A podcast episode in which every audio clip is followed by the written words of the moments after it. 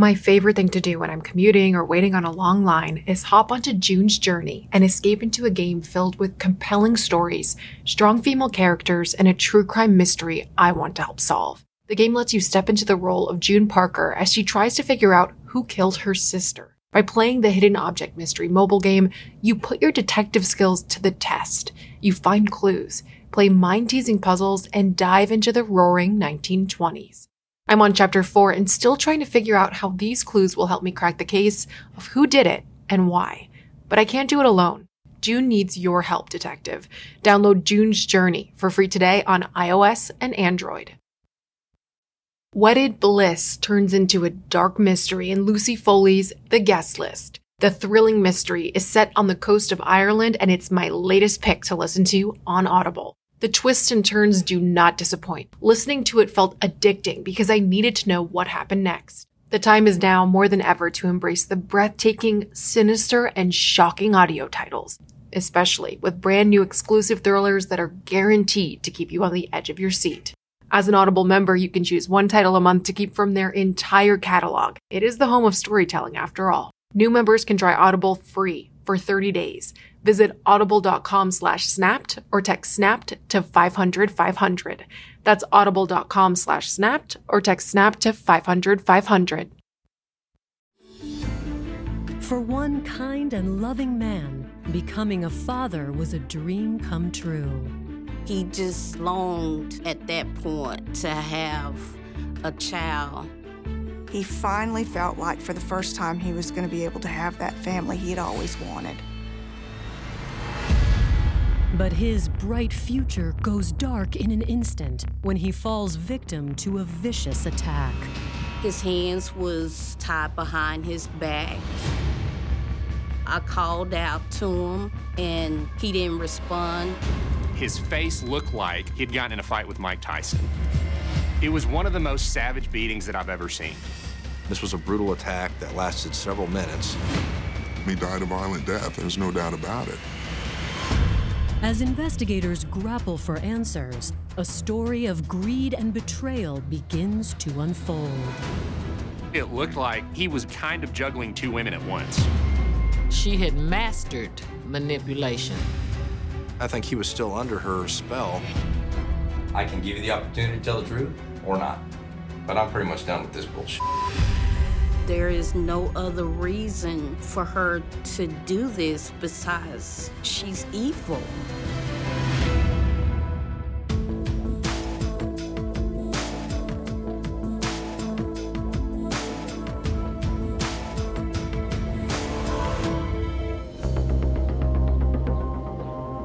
September 7th, 2013. It's just after 3 p.m. in Fort Worth, Texas, as Andrea Brown rushes to the home of her brother, 51 year old Tommy Brown. My aunt called me that Saturday around 8:45 in the morning. She asked me had I talked to my brother and I told her no. I tried to call him, no answer, which was unusual. She was concerned. Um, you know, they remained in contact a lot. I went to the house. I walked around to the back of the house because he used to leave the side door unlocked, and that door was locked. As her concern grows, Andrea works against the clock to find a way in. I decide to stick my hand in the mailbox, and it was a cigarette box with a key inside. That key happened to be a key to the front door. I opened the door, I walked in. Andrea sees no sign of her brother until she turns to head towards the bedrooms. I just happened to look at the bathroom, which would have been to my right. And I looked down and he was laying on the floor. She discovers Tommy lying halfway in the bathroom, halfway in the hallway.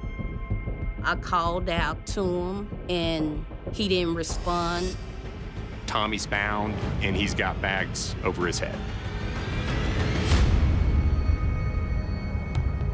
So at that point, I knew I needed to leave out the house because I realized it's a crime scene. I went to my aunt's house, who originally called me, and she asked, Was my brother there? And I said, He's dead.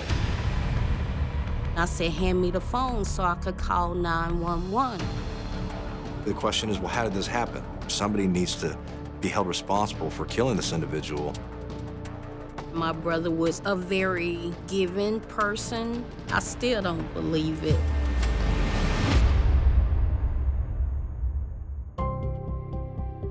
Born in 1961, Tommy Brown and his sister Andrea grew up in Fort Worth. We was a very close-knit family. It was a family of four, my mother, father, my brother, and I. I always wanted to be with my brother, whether I was scared or just wanted to hang out with him. So I was always with him. As a young man, Tommy kept his social circle small, just like his stature.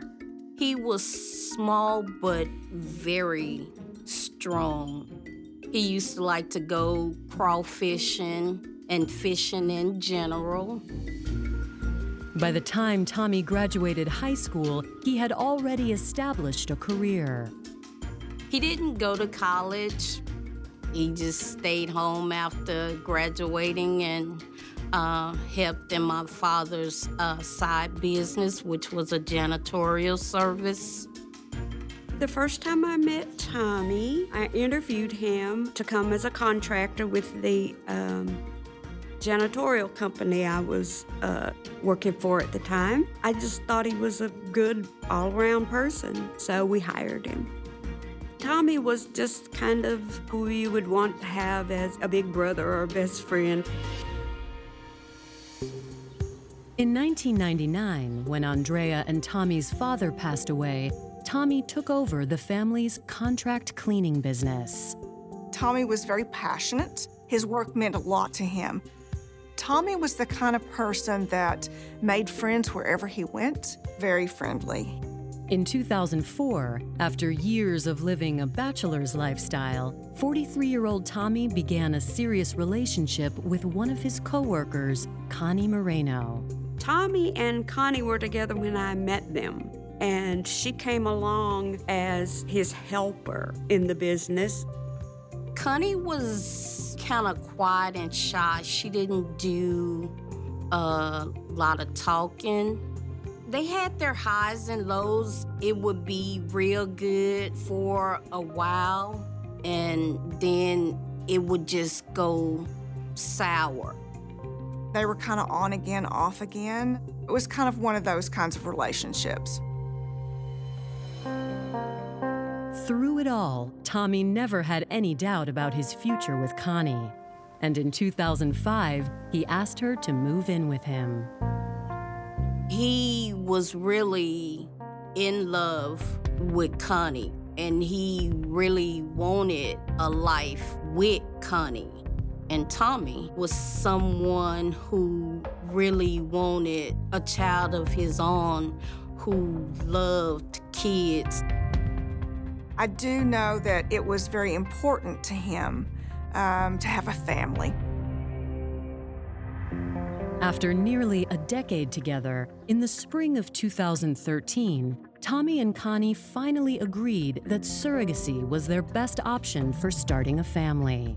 Tommy was over the moon. He could not have been more happy.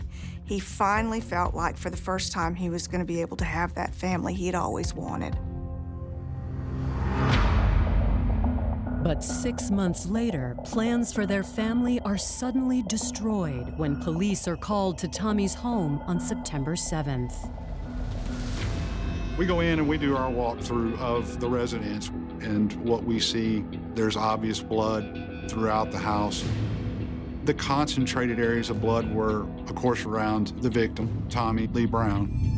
There was a significant amount of blood in the bathroom. He had a bag that was not only taped over his neck, but there were also shoelaces tied around his neck. His hands were tied behind his back. I mean, these are these are things that are clearly consistent with a murder. He had a lot of what I would call defensive wounds on his body where he had been beaten in addition to strangulation. Unfortunately, Tommy died a violent death. There's no doubt about it. Coming up, detectives begin to piece together this vicious crime. He had bruises and contusions all over his body. Part of his head was split open. There were shards of porcelain there in the hallway and around the body. And detectives see signs of a potential motive. His wallet, debit cards, and car keys were missing. And there was actually dust on the stand and an outline of where a TV would be.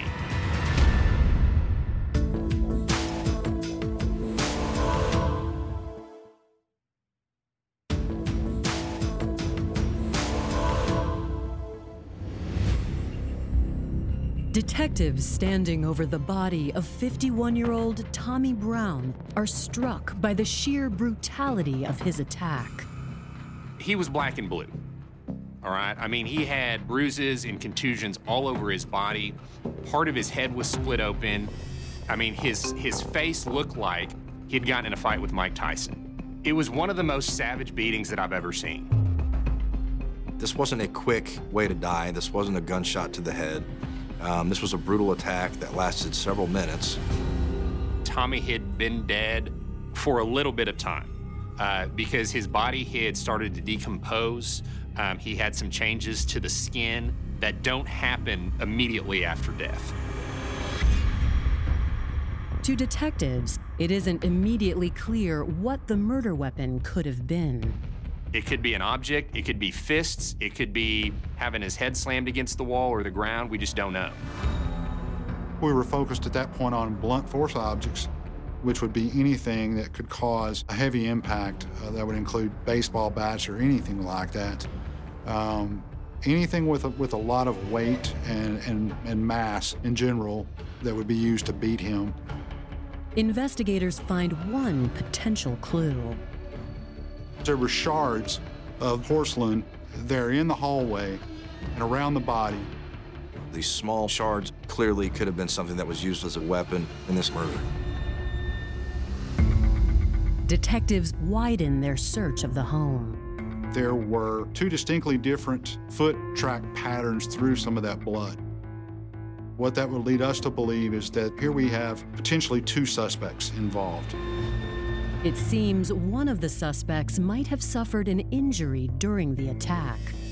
There was a perfect quarter size blood drop that was to the right of the little mat at the sink. That was probably where the suspect had washed their hands or tried to clean up. And the way that that blood drop was, it was a perfect circle.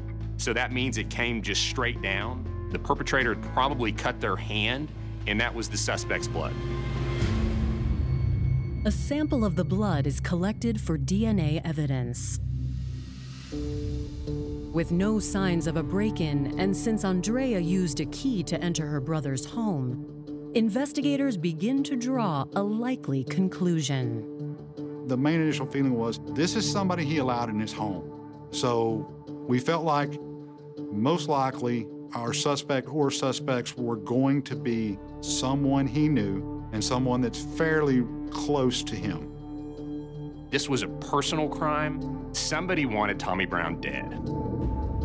Though a break in is unlikely to detectives, it seems Tommy's attackers might have taken more than his life.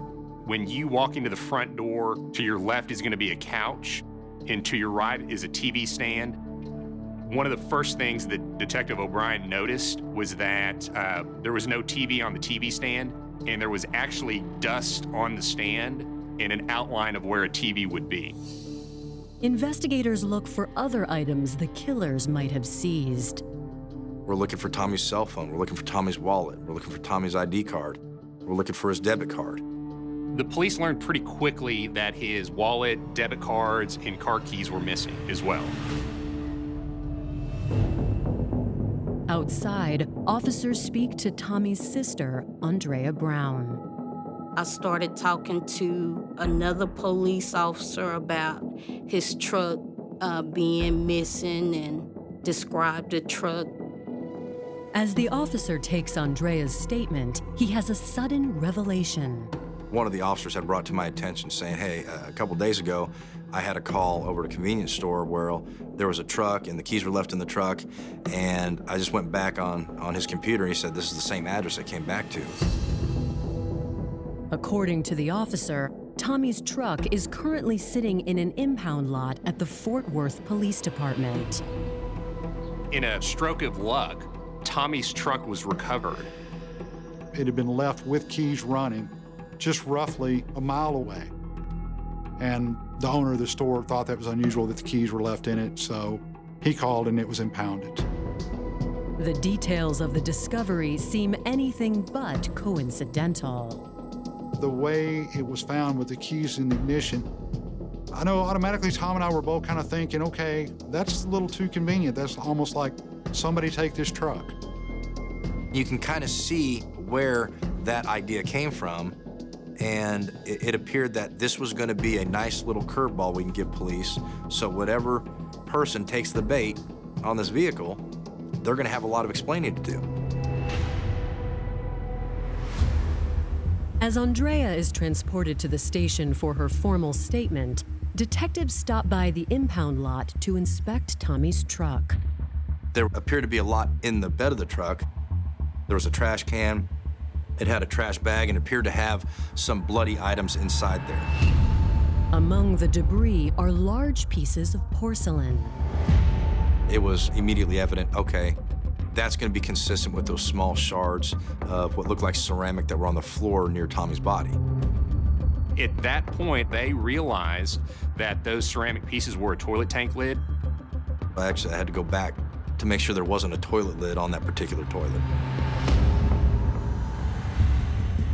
As Detective O'Brien returns to the crime scene, other investigators scour the cab of the truck. There, they find something unusual. There were a few items that were found, one being a bus ticket. The bus ticket was in the name of uh, a Eunice Rodriguez. At this point, no one was able to figure out who Eunice was. While investigators ponder this new lead, Detective O'Brien reports his findings. He took a picture of the toilet and there was no lid. The heavy ceramic portion that you would lift up to fix the toilet if you had to, that they believed could have been used as a murder weapon. Coming up, surprising details emerge about Tommy Brown's love life. Basically, it looked like Tommy was kind of juggling two women at once. She told Tommy that she was pregnant with his child. And investigators tracked down Eunice Rodriguez. She had served 10 years for robbery.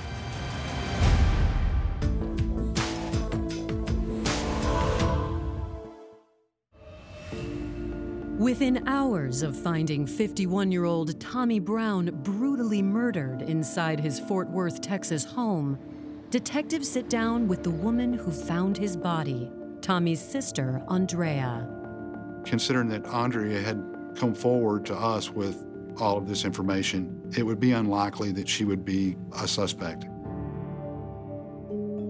According to Andrea, Tommy had a longtime girlfriend, Connie Moreno. But she wasn't the only woman in Tommy's life. He met someone through a friend of his. Tommy referred to her as his girlfriend.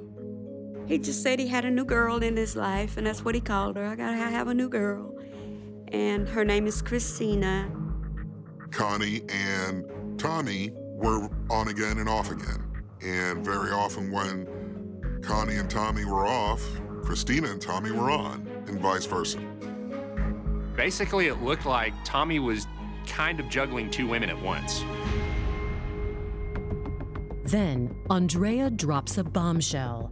37 year old Christina's full name is Eunice Christina Rodriguez. They were able to discover that Eunice goes by Christina most often. And they were able to make that connection that it was Christina that the bus ticket was purchased for. That becomes important at that point. maybe Christina might have some knowledge or involvement in this. And the more we learned about Christina, the more we felt like there's, there's some red flags here.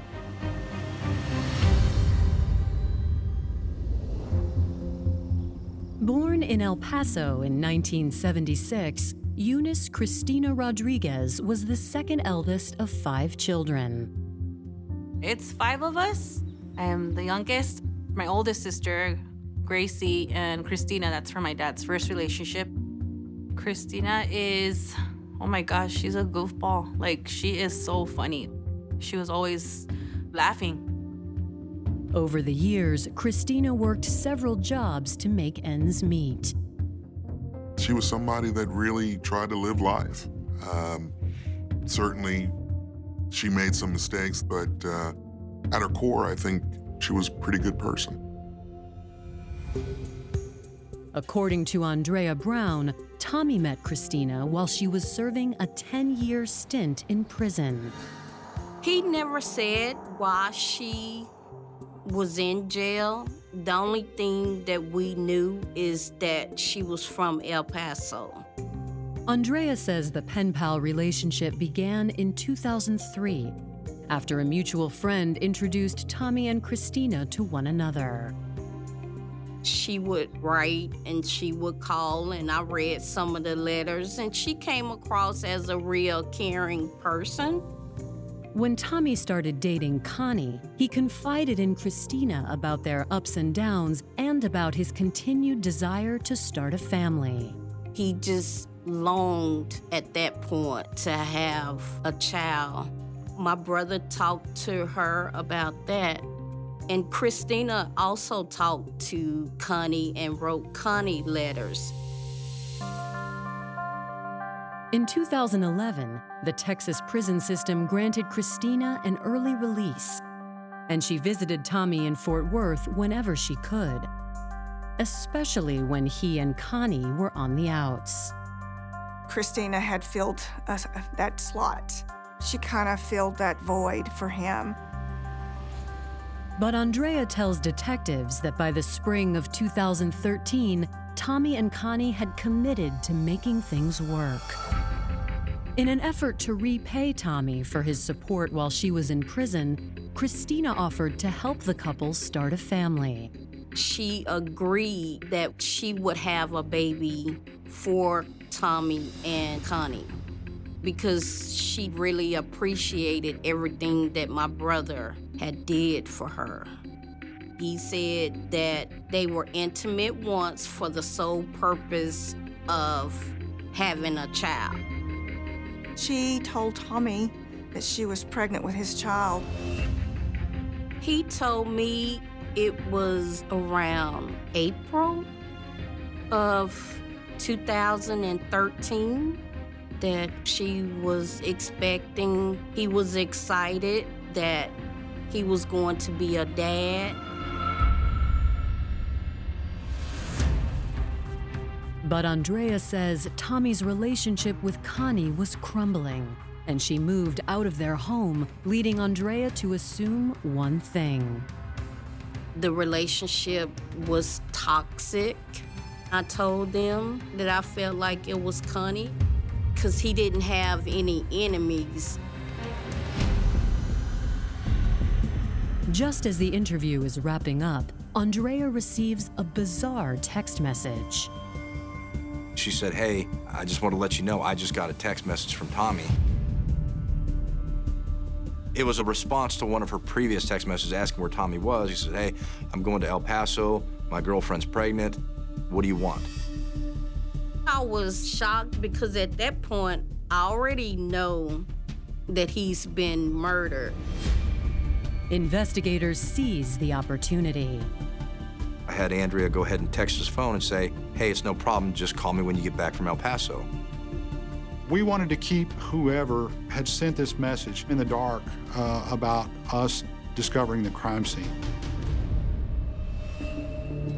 While Andrea is cleared to go home and wait for a response, investigators get to work trying to track down the two women in Tommy's life, starting with Connie. We know that they're currently estranged. We know that she potentially had a key to access his home, or he would potentially allow her in. Investigators try contacting Connie to no avail. If this was someone you called your boyfriend and he ends up being murdered horrifically, uh, and you're not making yourself readily available to the police, that was very interesting. Efforts to locate Christina also come up empty handed. I was trying to be as diligent as I could to at least talk to Christina and find out what she heard, what she knew. It just proved, proved to be a difficult task to locate her. While officers fan out in search of Connie and Christina, detectives speak with one of Tommy's neighbors who had reported seeing something suspicious at Tommy's house around 11 p.m. on the night of September 5th. Tommy had been seen last on the 5th, which was two days prior to Tommy's body being discovered. The neighbor related that he saw a female and a male uh, go into Tommy's home. Describe the girl to me. What she look like? So She, she heavy set. Okay. Hispanic, black. Hispanic. The man had been described as a black male. He had longer hair, and that just possibly they could have been braids. While the neighbor didn't recognize the man or the woman, he is certain of one thing. That female definitely not Connie. No, no, no, no. Yeah, I know Connie. The neighbors were very emphatic that this was not Connie because Connie was a short Hispanic female and this lady was much taller. If the woman seen going into Tommy's house wasn't Connie, investigators consider the next option Christina Rodriguez. The description was very, very similar. That's given us a pretty good definitive point to a suspect. Detectives also take a closer look at Christina's past. I did a national criminal history on her, and at that point had seen that she had uh, served 10 years for robbery. Investigators contact the El Paso Police Department to learn more about the arrest. In 2002, when she was living in El Paso, the family of an 82 year old gentleman had put an ad in the El Paso newspaper for a nurse, and she answered it, right? This 82 year old gentleman was almost legally blind, um, he was almost deaf, and he really needed some help. After just a few hours with Christina on the job, the elderly gentleman summoned his daughters in a panic. When the two daughters get there, uh, he is tied up with a phone cord, he's been assaulted, and the house has been ransacked. That was what Christina did. Since her release from prison, Christina had landed herself in trouble again. There were two separate reports in 2013. There was one in July and there's one in August. And it had to do with Tommy calling saying Christina had taken his wallet, had taken his TV. I felt pretty confident that I at least need to look into the wallet and any credit cards Tommy had. So I returned to the house and I started going through any paperwork to suggest what kind of credit card or bank account he had. And it was at that time I was able to see that uh, he had a, a debit card from the First National Bank. Detectives secure a search warrant for Tommy's financial records. Basically, what we know, Tommy's alive Thursday night at 11 p.m. And then at 1:47 a.m. on Friday morning, that debit card gets used at a 7-Eleven in Fort Worth. Our goal was to try to find video at the time the card is being utilized at that store, and that was going to give us our first picture. Coming up, investigators track a killer. They run him, figure out this is probably our suspect in all these surveillance videos. And a twisted love triangle is exposed. I love her enough to marry her.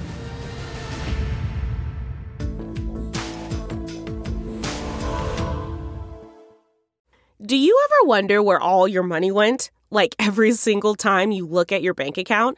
Honestly, it's probably all those subscriptions. I felt that way too until I got Rocket Money.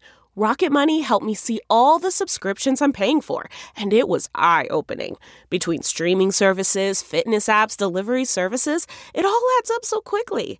Rocket Money is a personal finance app that finds and cancels your unwanted subscriptions, monitors your spending, and helps lower your bills. Rocket Money has over 5 million users and has helped save its members an average of $720 a year, with over 500 million in canceled subscriptions. Stop wasting money on things you don't use. Cancel your unwanted subscriptions by going to rocketmoney.com slash Wondery. That's rocketmoney.com slash Wondery. rocketmoney.com slash Wondery. Looking for a new high-end mascara without breaking the bank? The new L'Oreal Paris Panorama Mascara gives you a high-end lash look in a premium gold luxe packaging. It's all about panoramic volume and fully fanned out lashes. With its tapered brush, the new Panorama Mascara catches every single lash, giving you the false lash look without any of the hassle. Say goodbye to clumps and flakes because this mascara is specially formulated to resist them all day with up to 24 hour wear. And the best part, it performs better than Luxe mascaras at only a fraction of the cost. You can buy Panorama Mascara on Amazon today. Detectives in Fort Worth, Texas have reason to believe whoever murdered Tommy Brown is still using his debit card. One of Tommy's debit cards was used at a 7 Eleven uh, subsequent to his death. We have a potential suspect of Christina Rodriguez. We've already got this report that she had stolen his bank cards in the past. So, could this be happening again? Detectives waste no time obtaining footage from the convenience store where Tommy's card was last used. We see a tall black male um, coming into the store, and he had a bandage wrapped around his hand. That was consistent with our crime scene, too, in the belief that somebody had injured themselves in the crime scene. While the man's face is clear in the video, detectives can't get a good look at his companion. They were initially parked at the gas pumps in a dark colored vehicle. I think you could see that there was another passenger in the vehicle. Investigators move on to the Dollar General where the next charges appear on Tommy's card, and their suspicions are confirmed.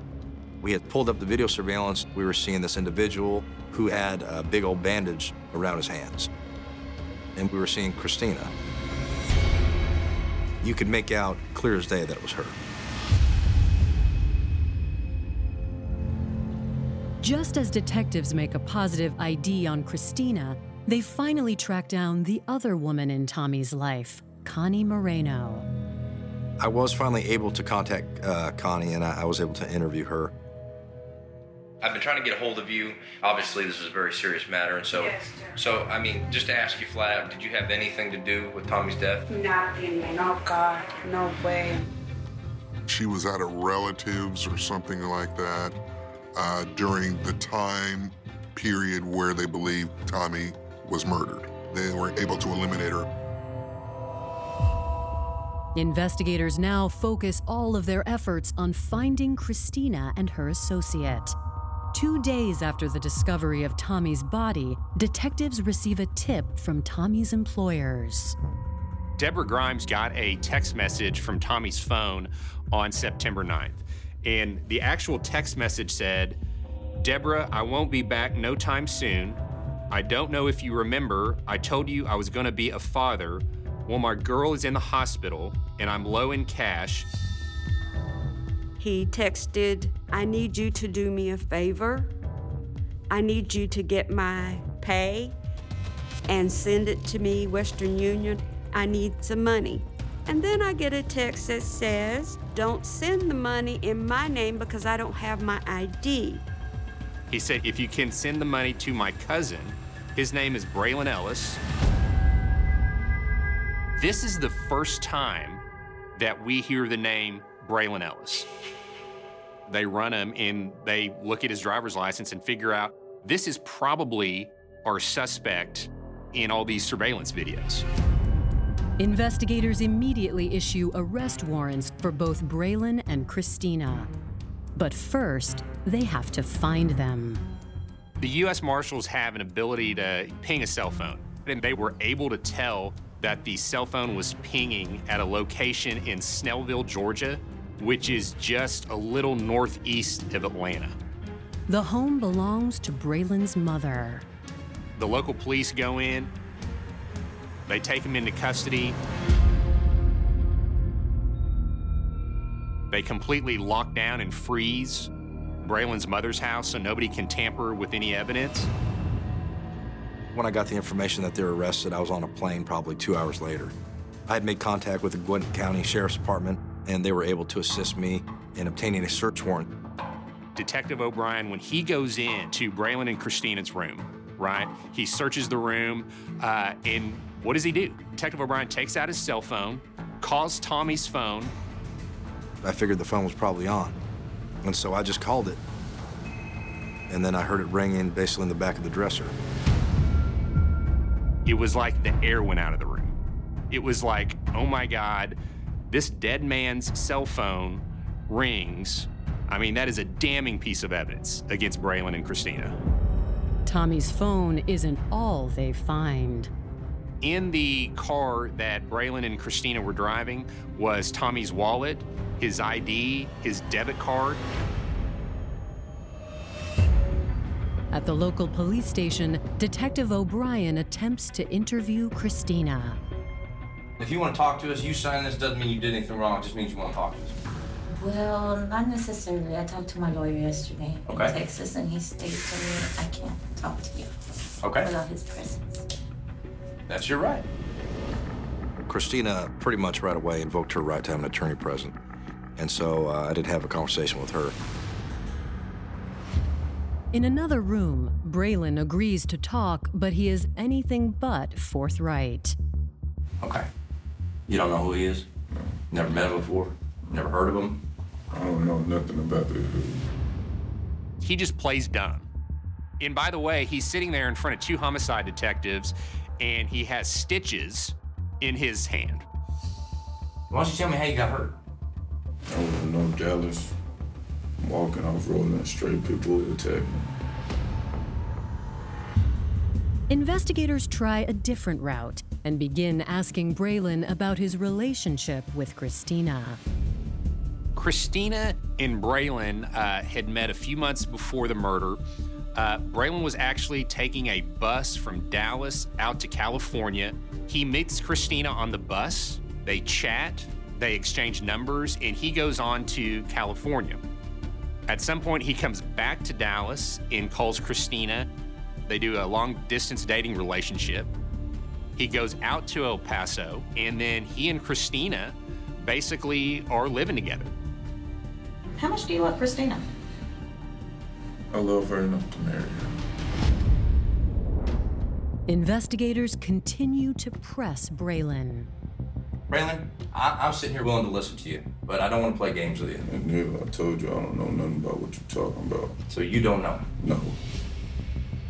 I can give you the opportunity to tell the truth or not. But I'm pretty much done with this bullshit. Under pressure, Braylon begins to backtrack. You know who Tommy Brown is? You ever heard his name? I've heard his name before. Braylon admits to knowing that Tommy and Christina once had a relationship, but claims Tommy was abusive. Well, he beat on her. you know, he didn't confess, but it was definitely damning that he starts to change his story during his interview. I think he was still all in for Christina. I think he was still under her spell. Coming up, a master manipulator is exposed. She was telling Braylon that it was his baby. She was telling Tommy that it was his baby. It turns out that that was just some big con.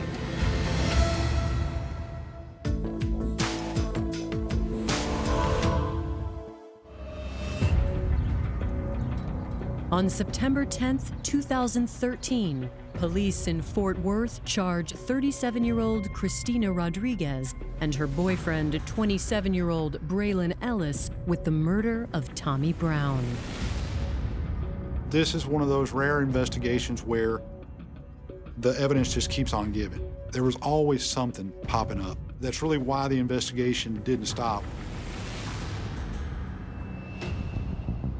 Finally, in March of 2016, investigators believe they have enough to take Braylon Ellis to trial, including one damning new piece of evidence. It takes months for DNA to get run. It's, it's not like what you see on TV. Now we had the results of that. We've got ceramic pieces with Tommy Brown and Braylon Ellis's DNA on it. It's enough for a Texas jury to quickly find Braylon guilty of murder.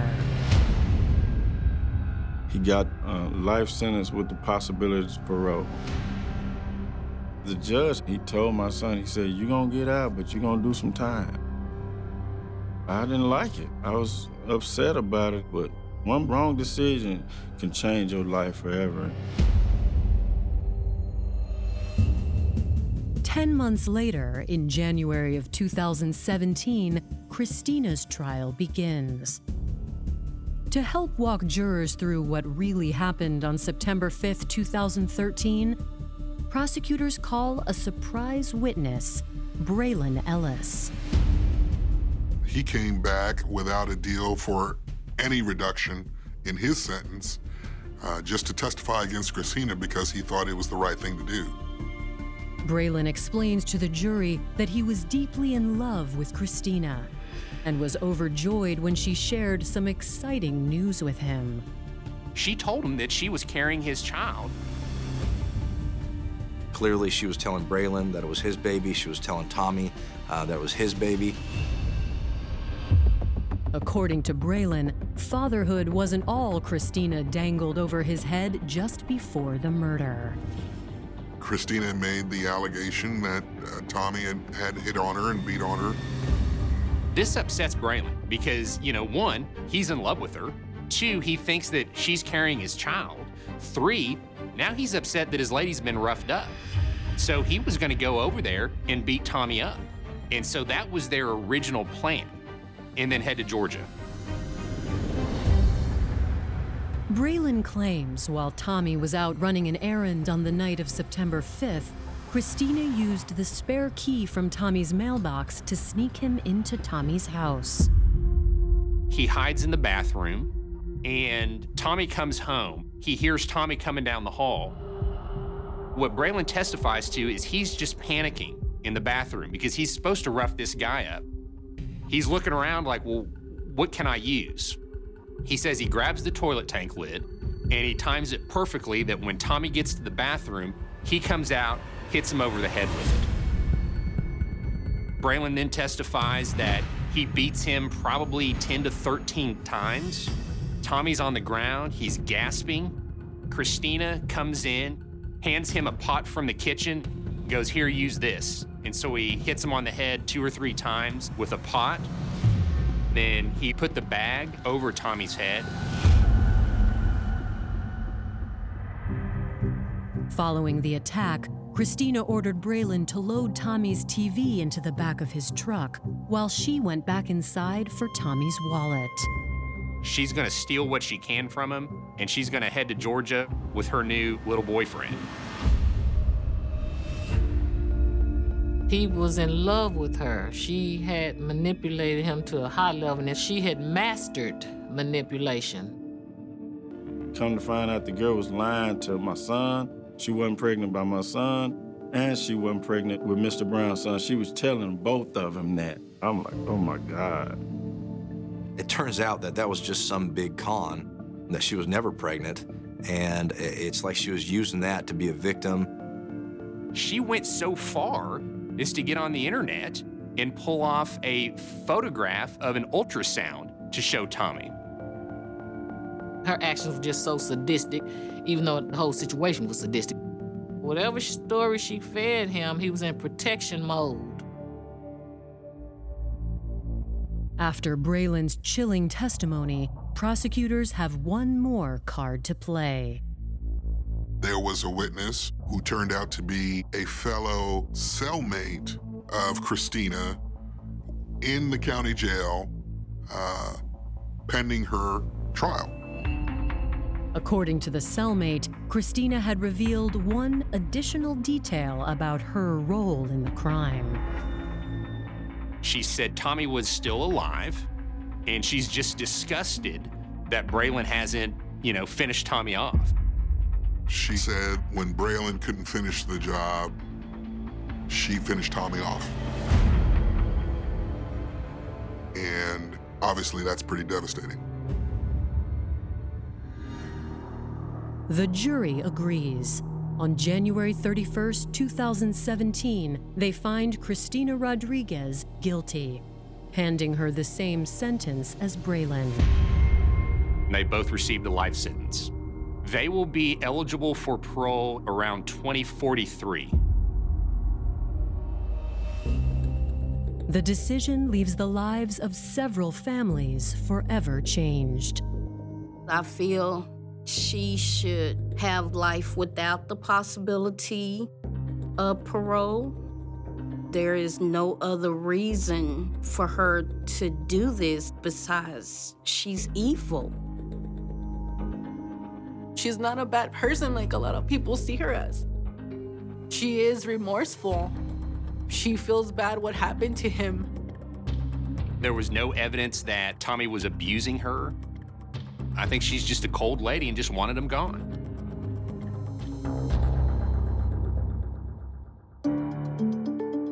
Christina Rodriguez is currently serving her time at the Hilltop facility in Gatesville, Texas. She will be eligible for parole at the age of 67. Braylon Ellis is serving his time at the Robertson facility in Abilene, Texas. He will be eligible for parole at the age of 55.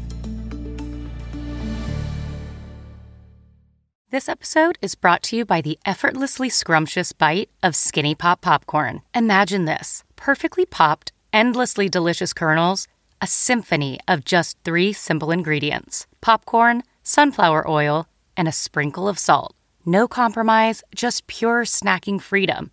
And hey, if you're up for a twist, dive into flavors like zesty white cheddar to sweet and salty kettle. Every bite's a delight, light and oh so tasty. Shop Skinny Pop now.